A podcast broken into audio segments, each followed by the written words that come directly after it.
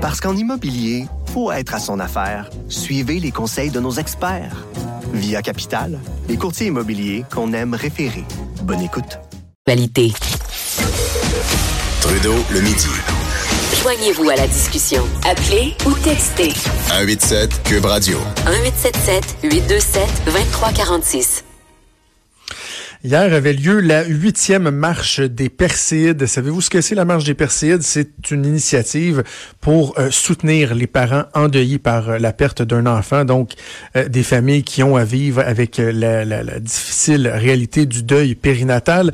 Moi, j'ai déjà participé à cette marche-là il y a quelques années. J'ai des gens proches de moi qui ont vécu ce drame-là à deux reprises, les mêmes personnes qui l'ont vécu à deux reprises. Et c'est pas évident, mais c'est un sujet dont on ne parle pas beaucoup. Peut-être parce que c'est trop tabou. Et justement, je voulais en parler avec euh, une personne euh, qui vient du, de l'organisation des Persides. C'est Marie-Claude Chamberlain. Elle est vice-présidente de, euh, des Persides. Également, elle fut, elle est encore, j'imagine, une maman en deuil. On va en parler avec elle. Bon midi, Madame Chamberlain. Bon midi, tout le monde. Madame Chamberlain, euh, peut-être d'abord pour euh, bien euh, aiguiller les gens, bien informer, lorsqu'on parle de deuil périnatal, on parle de quoi? Quelle est la définition? À partir de quand, par exemple, on peut parler de deuil périnatal lorsqu'on on, perd un enfant? Ben, en fait, là, on parle de deuil périnatal à partir du moment où en fait, ça peut partir d'une fausse couche, d'une interruption de grossesse, grossesse ectopique, puis encore là, ça, ça va jusqu'à la première année de vie. Donc, euh, ça couvre vraiment là, un large spectre là, euh, quand on est enceinte, puis après la, la grossesse. je parlais de tabou tantôt. Est-ce que c'est encore un, sujet qui est tabou lorsqu'on on, aborde le, le, sujet du deuil périnatal? Oui, parce que les gens, ils savent pas comment réagir. Là, souvent, la grossesse, c'est supposé être un moment heureux, un moment où on, on, on célèbre la vie, puis tout à coup, là, du, souvent du jour au lendemain, c'est plus le cas. Donc, les gens autour de nous, ils ne savent pas comment réagir. Souvent, les gens, ils, ils pensent que la grossesse va se se concrétiser de manière positive, on n'a jamais l'impression que ça va être négatif. Là une grossesse. Quand on parle de tabou, euh, bon, euh, de quoi on parle? Est-ce que c'est par exemple le, malaise qu'on peut avoir euh, à aborder cette question-là avec des gens qui sont touchés par le deuil périnatal? Est-ce que c'est la peur d'une de, maladresse, de pas vouloir évoquer le sujet? Est-ce que ça fait partie de ça, le malaise qu'on a à aborder la question avec avec les gens qui sont touchés par par ça?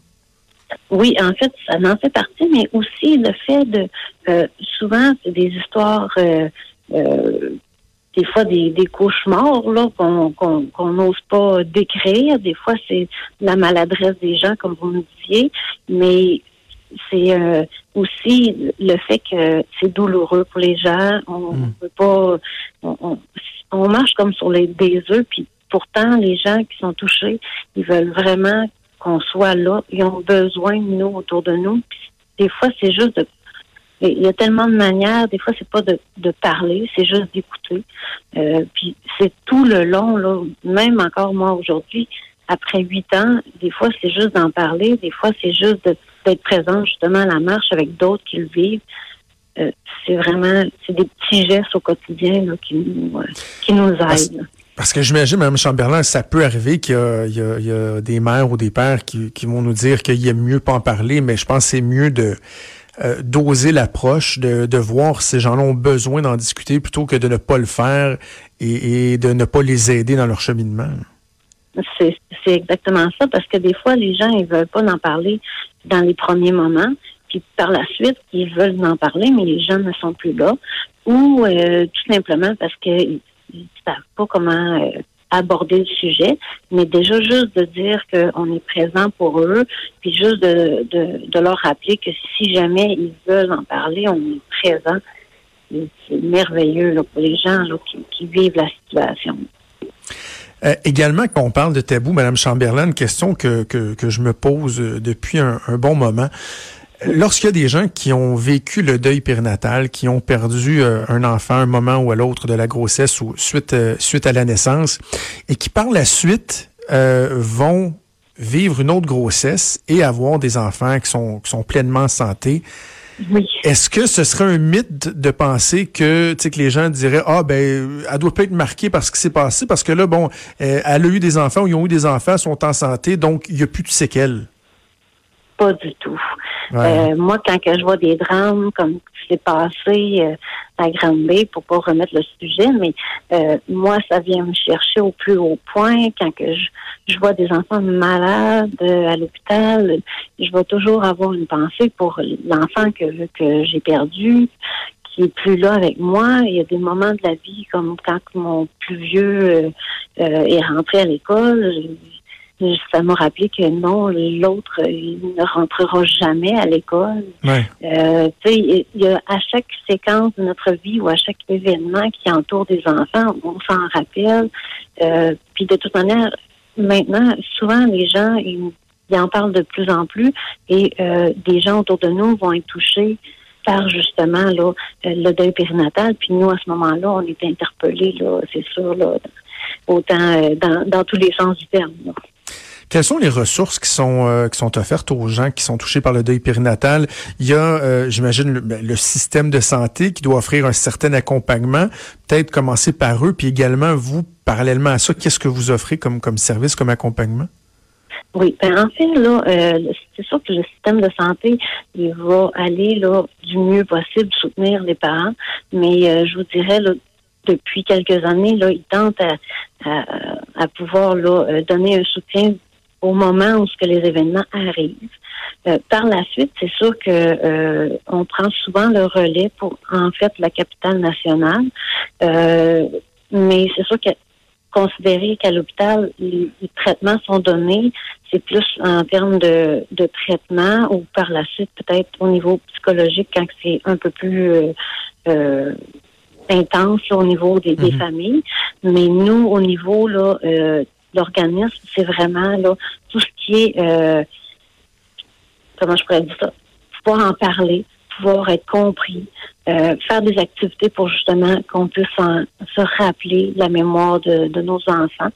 Euh, aussi, tend là, à justement là, euh, faire de plus en plus d'activités qui vont couvrir là, plusieurs aspects de, de la vie. Là. Euh, donc, ça peut passer là, aussi là, de, de, du prochain enfant que le deuil en tant que tel. là. Donc, le- le- l'enfant espoir qu'on appelle. Là. Ouais. Puis on essaie aussi d'aller vers euh, euh, plus les papas de plus en plus euh, aussi parce qu'on les ils vivent pas le deuil de la même façon que qu'une maman non plus. Euh, Il nous reste une minute, Madame Chamberlain. Est-ce Oui. qu'il y a des améliorations que le gouvernement pourrait apporter? Je pense à un élément qui a déjà été euh, euh, apporté à mon attention, par exemple, sur l'implication du père. Lorsqu'il y a une mère qui passait 20 semaines, je pense, euh, perd un enfant, elle a le droit à un, un- un congé de maternité de, de, de, de quelques semaines, je pense que c'est jusqu'à 18 semaines. Mais il n'y a rien qui est prévu pour le père. Il n'y a pas moyen de transférer quelques semaines au père, par exemple. Il me semble que faudrait qu'on ait cette sensibilité-là de penser au fait que le père également est endeuillé et qu'il devrait y avoir euh, certains moyens euh, disponibles pour le père aussi. Oui, en fait, le père, là, il va vivre le même processus de deuil là, que la mère. Par tu sais, il, il va passer par la colère, il va passer par plein d'émotions. Puis c'est sûr que euh, n'ayant pas euh, de congé, il va passer ces émotions-là euh, au travail. Là, euh, Ben oui. Puis c'est pas toujours les, les places les plus idéales. Puis souvent le, le, le conjoint, il va supporter beaucoup la femme. C'est souvent euh, la femme qui va être euh, en lien là, avec ça, mais le père, on l'oublie beaucoup. là. Je pense que le gouvernement devrait être sensible euh, à cette, à cette réalité-là. Madame Chamberlain, malheureusement, c'est déjà tout le temps qu'on a. Merci beaucoup nous avons parlé. Félicitations pour votre implication, puis euh, bonne chance pour la suite. Merci beaucoup. Merci beaucoup. Donc, Marc-Claude Chamberlain, qui elle-même est une mère endeuillée, elle est administratrice des Perséides, une fondation qui vient en aide aux familles victimes, mais pas victimes, mais qui, euh, qui ont à, à passer au travers euh, la dure épreuve du deuil périnatal. C'est déjà tout pour nous. Il y a Antoine Robitaille qui s'en vient avec euh, là-haut sur la colline. J'ai l'impression qu'on va parler, entre autres, des chicanes fédérales, provinciales, assurément. Merci à Joanie, à Véronique et à Hugo pour euh, leur coup de main pour cette émission. Je vous souhaite une excellente fin de journée. On se donne rendez-vous demain à midi. Bye.